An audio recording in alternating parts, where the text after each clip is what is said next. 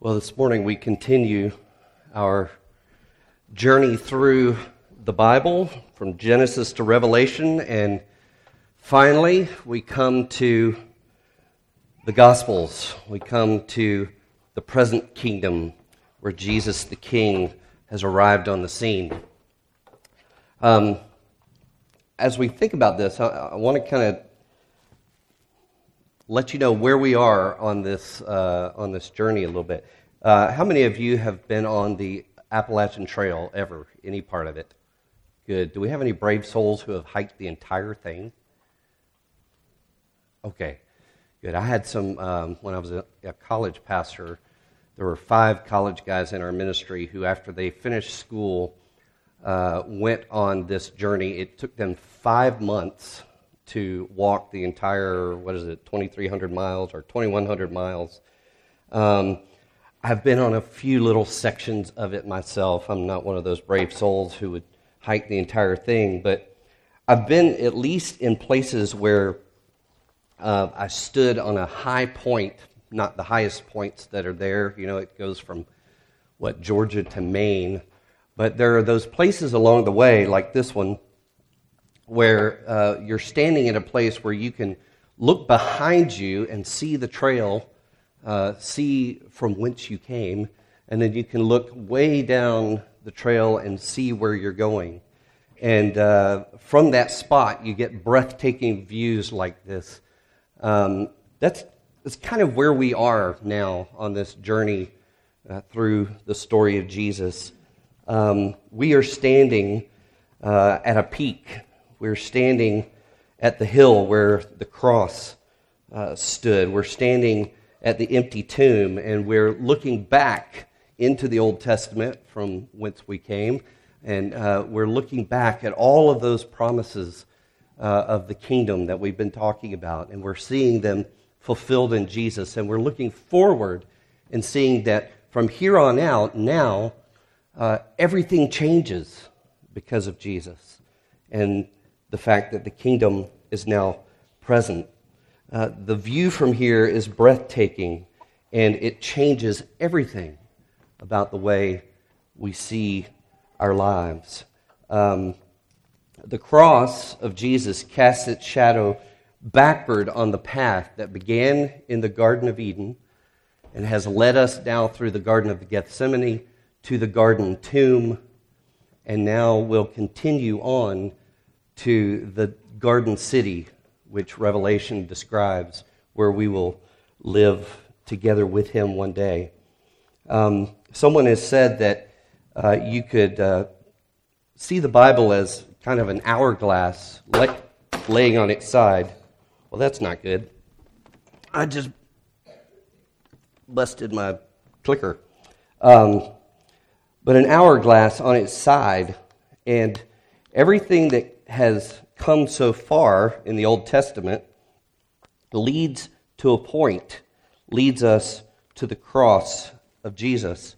So the Old Testament leads us to this point where we are today, and then the New Testament moves on uh, from here. So everything that has come has kind of come to this point, and now as we go on in the story, everything is uh, colored by and influenced by what has happened at the cross. So the promise in the Old Testament is fulfilled in Jesus. So that's kind of catching us up to where we are. Jesus is the center of God's story, and He invites all of us to love and learn and live in that story with Him. And that's, that's what we're going to talk about today. So let's pray. Father, uh, I am keenly aware that only your Spirit can open our eyes and, and say, as you said at the beginning of all things, let there be light. Only your Spirit can speak into our hearts and open our eyes to see and hear what you're saying about Jesus and embrace it only your Spirit can do that. And I pray that this morning, um, as we spend a few minutes just gazing at the glory of Jesus uh, and how he fulfills all the promises that we've seen in the Old Testament over these last uh, few weeks. I pray, God, that you would speak, let there be light into every heart in this room this morning. Um, some for the first time, some for the millionth time, but we need you to speak into our hearts by the power of your Spirit. Would you do that? Would you show us Jesus? We ask in his matchless name. Amen. Um, I wonder who, who gets to tell the story of the world? Who is allowed, who is it that is allowed to narrate the world's story? There, there's a whole lot of fighting going on about who gets to tell the world's story these days.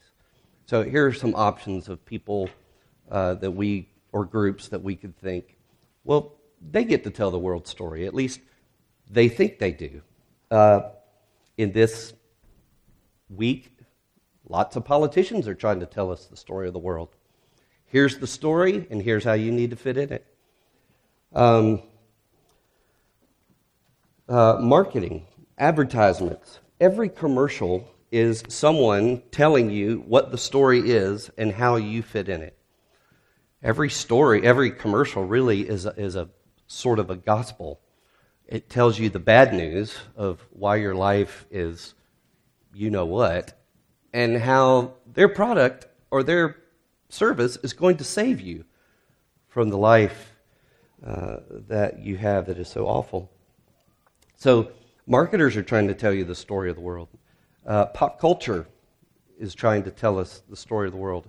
Every movie, every song, every uh, musical, whatever it is that's out there that we are uh, drinking in, is trying to tell us the world's story and trying to tell us how we fit in it. Uh, your social media news feed is, is trying to tell you the world's story. Um, teachers, professors, parents, it, it goes on and on. There is a battle for the world's story. Who gets to be narrator? And ultimately, um, I think our culture would like you to believe that you get to tell the world's story. You do you. If you want to drink Diet Coke, drink Diet Coke. Sorry, you've probably seen those commercials. Um, you, you know, you do you. Uh, what's your truth? You tell the world's story. And you tell the world how you're going to fit in it. Well, all of those obviously are created uh, people and groups. They're not the creator. All of those are mortal people, they're not immortal.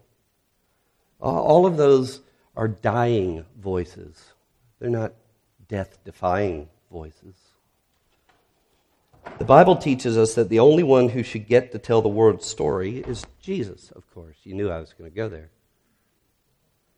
The one who created the world and is recreating it, he gets to narrate the world's story.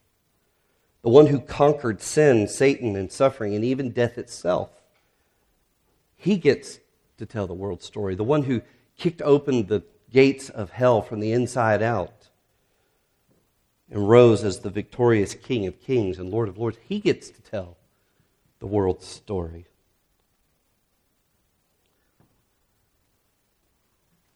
I have basically one point this morning, and yeah, I'm sorry, it'll take me a while to get there, but uh, the, the one point this morning is the same point that God makes in the passage that we just heard from Luke 9.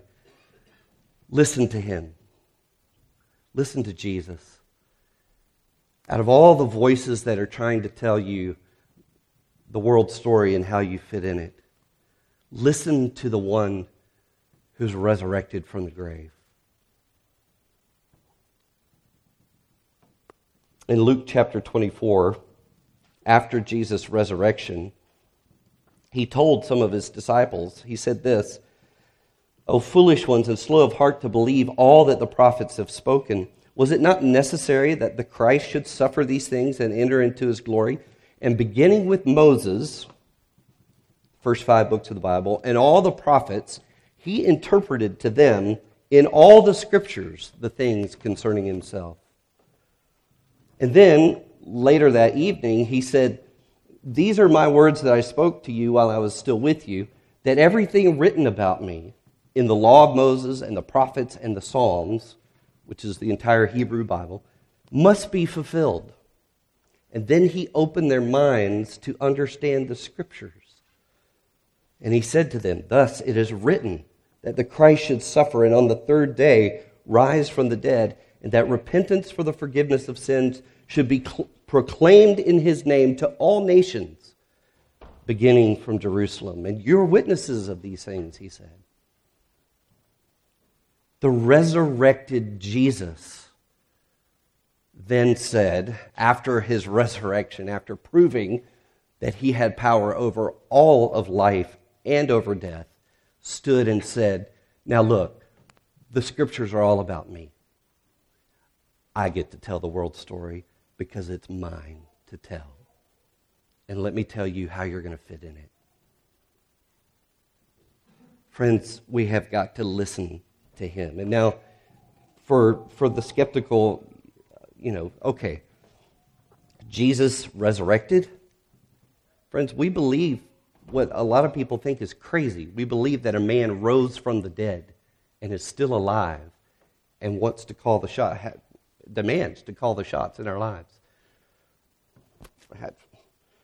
How can we believe such things? Listen to this that I read this week from a, a guy named Greg Koukl. He says, Nowadays, the vast majority of scholars on the life of Jesus, including those who are entirely secular and have no religious stake in the matter, so, this is the vast majority of scholars, both Christian and not Christian, who study the New Testament.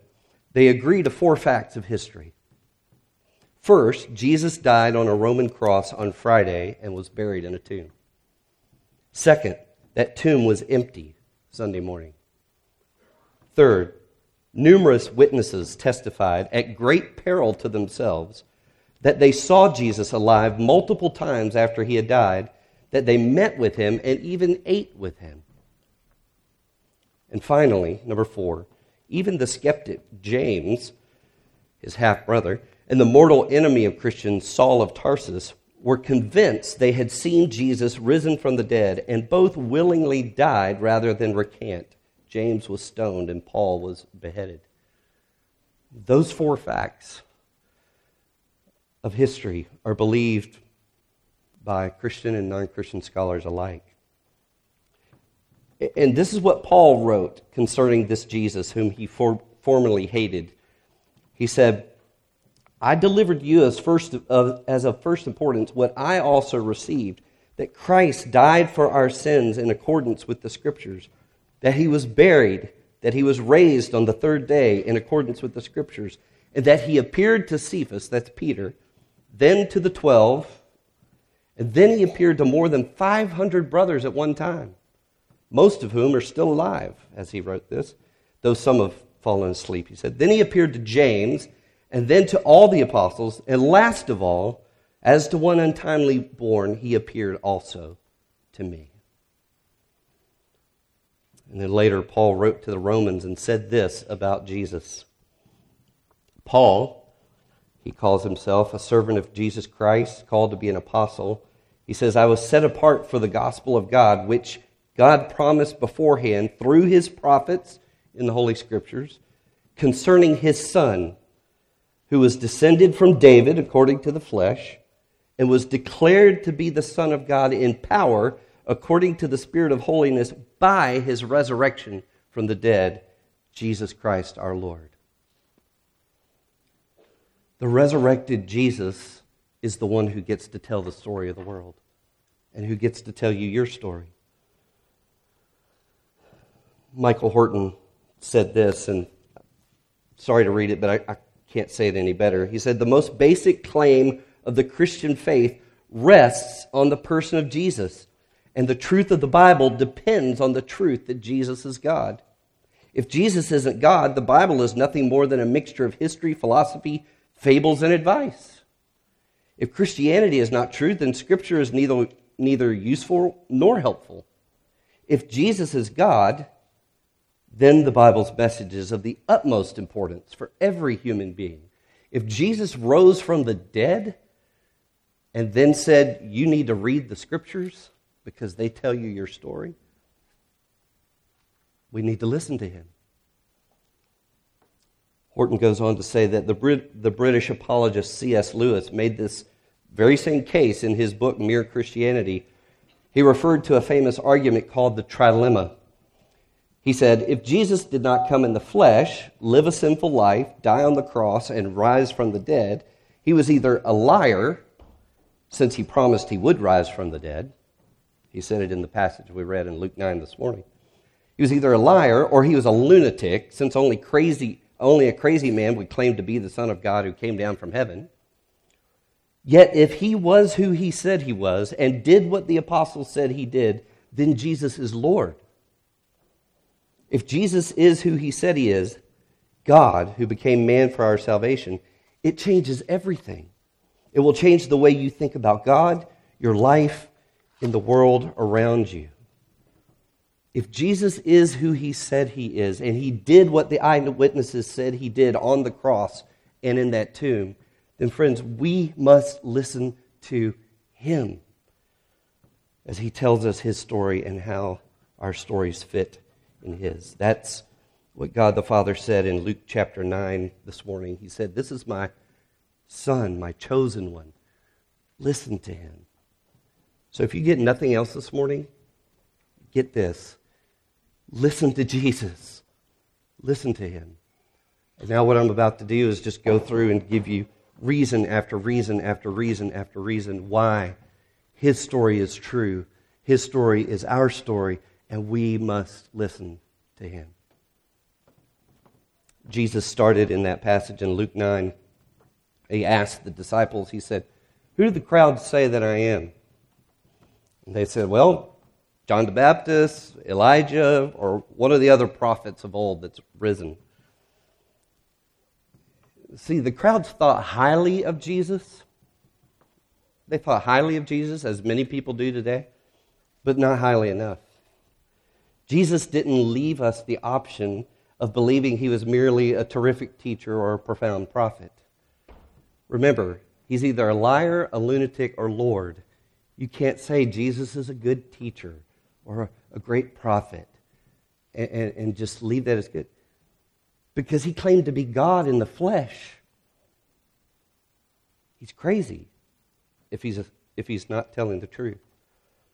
And then Jesus turns the question to his disciples as he turns it to you and to me this morning, and he says, Who do you say that I am? And Peter's famous response is, You're the Christ of God. Christ is the Greek form of Messiah, which means anointed one. You're the, you're the one that we've been waiting for, that we've all been talking about for the last six weeks. Jesus is the promised king who would sit on David's throne. And Jesus' response was, Don't tell anybody about this. Don't tell anybody about this. Um, and he said, the Son of Man must suffer, be rejected, be killed, and be raised. Why, why not tell people this good news? Because they weren't going to hear it the way it needed to be heard. They were, uh, he is not the kind of king they were looking for.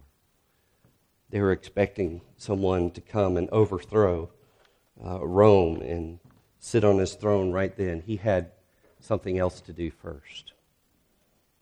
So then, then Jesus says this interesting thing. He says, There are some standing here right now who will not taste death until they see the kingdom of God. Well, that's interesting.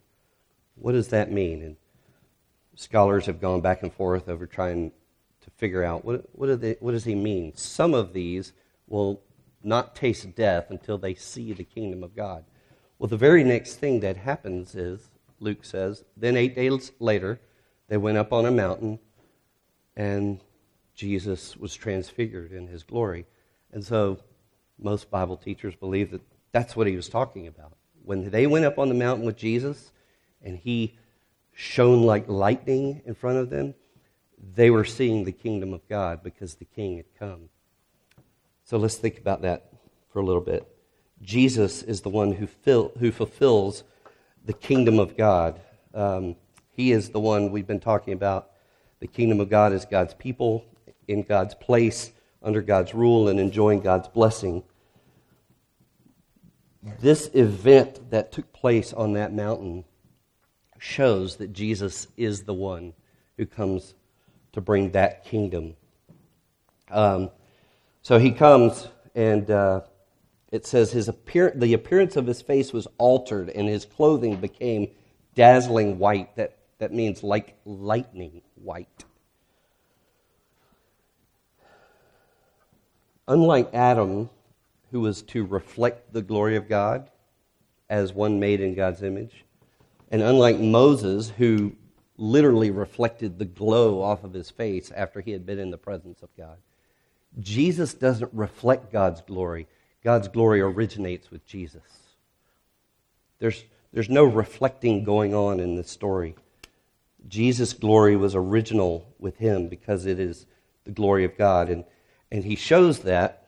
Um, he shows that he is God's people. He's the true Adam.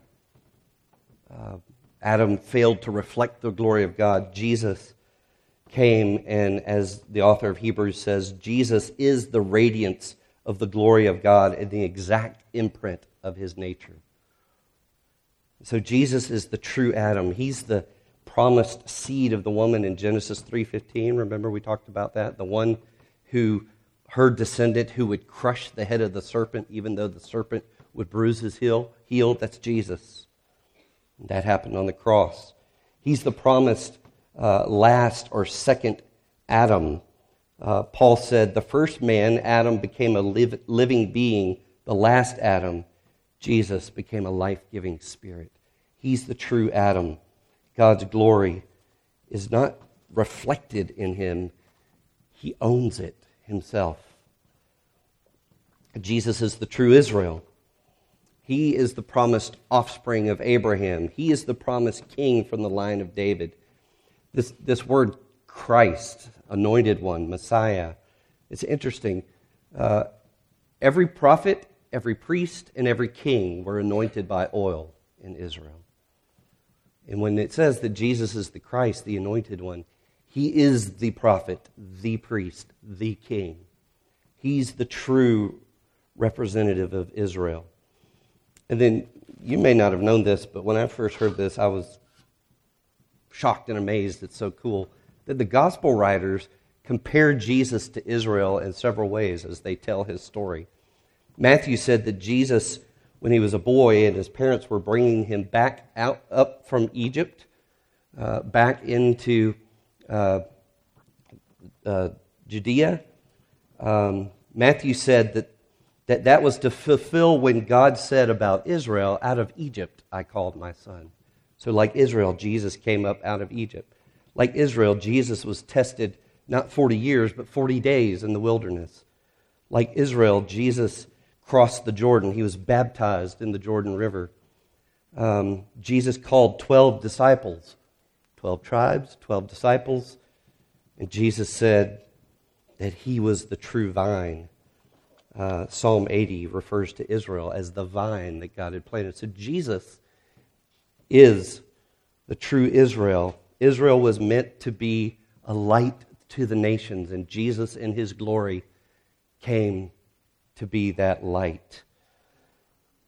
But Jesus is also God's place. We talked a little bit about this a couple of weeks ago, so I won't say much about it. Jesus is the true tabernacle and the true temple. John said, the Word became flesh. Jesus took on flesh, and he tabernacled among us, and we saw his glory. Jesus called his own body the temple. And so, just as the glory of God rested on and filled both the tabernacle and the temple in the midst of the people, Jesus has come to be the presence of God's glory in the midst of his people. Jesus is the place where God and men and women and boys and girls dwell together in God's presence. But Jesus also comes to rule by God's word. Um, Jesus' blood seals the new covenant. Now, in this story we just read, Moses and Elijah both show up. Moses represents the old covenant. Remember the Ten Commandments given at Mount Sinai? And Elijah represents the prophets, and their job was to prosecute God's people for not keeping the law given at Mount Sinai, and then to promise them hope that God would send um, a Messiah uh, to save them from their law breaking. So here are these two old covenant representatives standing on the mountain with Jesus, having this con- conversation um, with Jesus. And Jesus, as we saw last week, is the one who comes and mediates a new covenant. Um, Jesus is the true and better Moses. Um, he has a new Exodus. When we read Luke 9 a while ago, it said, Behold, two men were talking with him, Moses and Elijah, who appeared in glory and spoke of his departure, which he was about to accomplish in Jerusalem.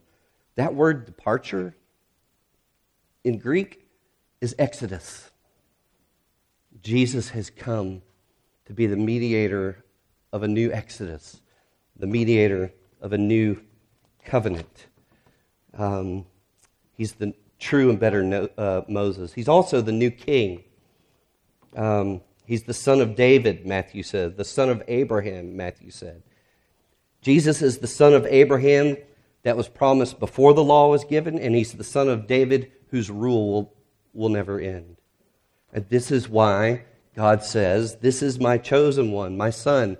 Listen to him. He's the king now. Listen to him. And Jesus, as the new king, gives a new commandment. He said that night after the supper to his disciples, A new commandment I give to you, that you love one another. Just as I have loved you, you are also to love one another. The king has come. Listen to him. And then what about God's blessing? How does Jesus uh, fulfill that? Remember in the story we just read in Luke 9, um, this cloud came down on them all. The disciples, the three disciples, Peter, James, and John, were there in the cloud with Jesus and Moses and Elijah. This cloud is not just what we get up here on Signal Mountain, you know, some fog. This is the glory cloud. This is the Shekinah glory of God that rested on the tabernacle, on the temple, that was a pillar of fire by night and a cloud, a pillar of cloud by, by day. It has come and rested on them. This is the cloud of glory that God wouldn't allow Moses to see. Moses said, Show me your glory. And God said, I can't do that. It'll kill you. So he put him in a little cave in a rock and put his hand over him, the Bible says, and he passed by him and just kind of let him see glimpses of the glory. This is the glory cloud that the people of God couldn't go near when it was on the mountain and touch it or get near it or they would die. And now here are the, these three disciples in the cloud with Jesus. And and Peter, being Peter, says, he, he says, It is good for us to be here. I think I'll be, build a tent for you and Moses and Elijah, and we'll just camp out. You know, it, it, Luke goes on to say, not knowing what he was saying, he didn't know what he was saying, but he was right. It is good for us to be in the presence of God's glory and not be destroyed. It is good for us to camp out in the presence of God's glory. That's what God's blessing is, is God dwelling with us and us dwelling with him in his glory forever. But Jesus is like, not yet. This is just a taste of what's to come. And it's no accident that when the glory cloud was lifted and Moses and Elijah were gone, and the Father said, Listen to Jesus, that Jesus was the only one standing there when it was all said and done. When the voice had spoken, Jesus was found alone. Friends, the blessing of unhindered fellowship with the great and glorious and gracious and good God comes through Jesus Christ alone. Jesus alone is our righteousness. Paul said, All of us have sinned and fallen short of that glory. We have no righteousness of our own. We should be destroyed by that glory. And yet, Jesus gave us his righteousness. Jesus alone is our only hope for right standing with God and entrances into his glory. R.C. Sproul said, The only way sinners can get past the gates of heaven is by, wear, is by wearing the robes of someone else's righteousness. That's Jesus. Jesus alone is the blessing of rest. Um, he's our only hope for rest in God's presence forever, the glory of God forever. And that's why Jesus was able to say, Come to me, all of you who labor and are heavy laden, and I will give you rest. And I was talking with the men at Bible study yesterday about this thought, but how amazing is this thought that in Jesus we can rest in the presence of the glory that should destroy us? We can rest in the embrace of the arms that should crush us because we're rebels. It's all possible. It's all possible because sinners who have fallen short of the glory of God and who have no righteousness of their own we can find rest in the embrace of his love because he is the one who had to suffer and be rejected and be killed and be raised so that his people could enter his kingdom. That's Isaiah 53 that we read this morning. Out of the anguish of his soul he shall see and be satisfied. By his knowledge shall the righteous one, my servant, make many to be accounted righteousness. He shall bear their iniquities.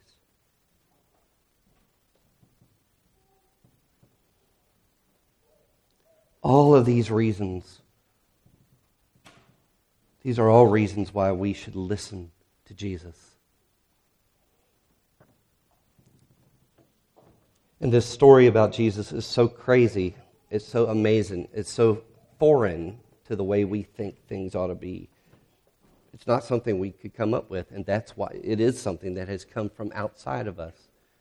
Um, in Matthew's account of this story, um, when, when Simon Peter said, You are the Christ, the Son of the living God, Jesus said to him, Blessed are you, Simon, for flesh and blood have not revealed to you, this to you, but my Father in heaven has revealed to, this to you.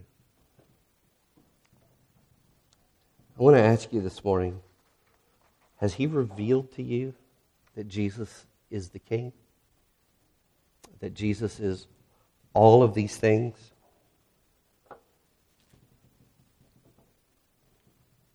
Has He revealed to you that He's the only one who has the right and the ability, even, and the love for you, even, to tell you your story?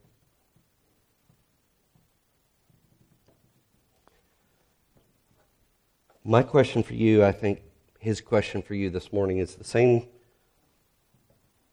question he had for the disciples. That is, who do you say that I am? And if you say Jesus is the Christ, the Son of the living God, then he has this to say. Well, here's what you do with that.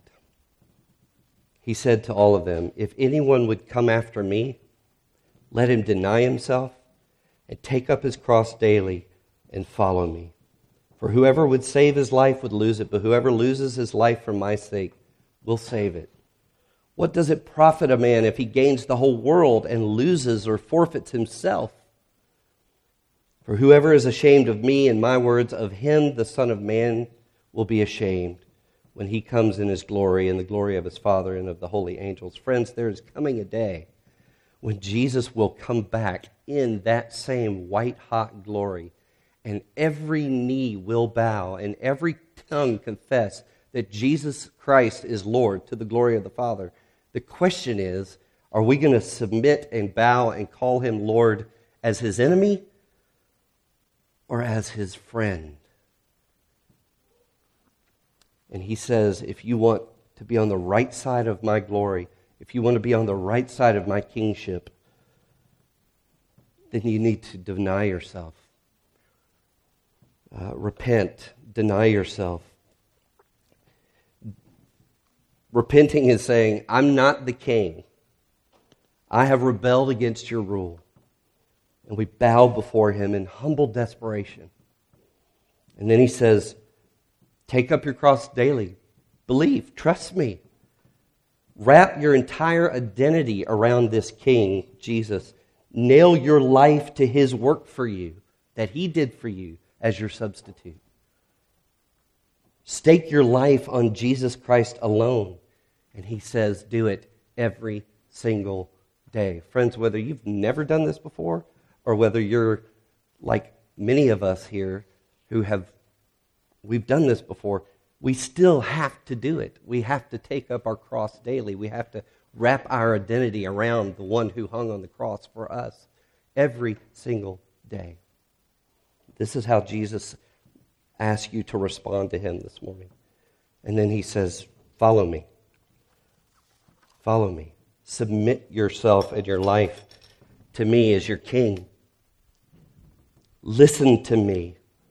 Listen to me, Jesus says, as I tell you my story and your story.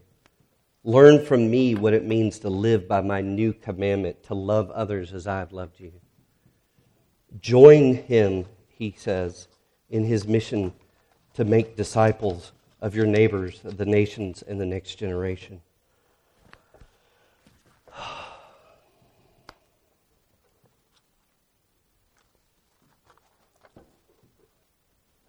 Friends, this Jesus, He's the only one who can tell you the story of the world. He's the only one who can tell you your story. Listen to Him. Father, we ask that you would. Uh, that you would do what you did with Peter and that you would reveal to us open the eyes of our hearts, open the ears of our hearts so that we can hear King Jesus say, I'm the author of this story. I want you to be a part of it. Come, come, rest in me. Come, come, learn from me. Come, come. I've done all this so that you could come and be with me and see my glory Father, would you do that in each of us this morning? Some of us have walked with you for a long, long time, and yet it's gotten old and tired. And you're calling us to listen to you. We've been listening to too many other voices. And you're calling us out and saying, Listen to me. Come on. Father, there are some of us who have never listened to you before and never responded. And you're saying, Come, listen to Jesus. Let him tell you what reality really is. Let him tell you your story. Would you do that in us this morning? We pray. In Christ's name, amen.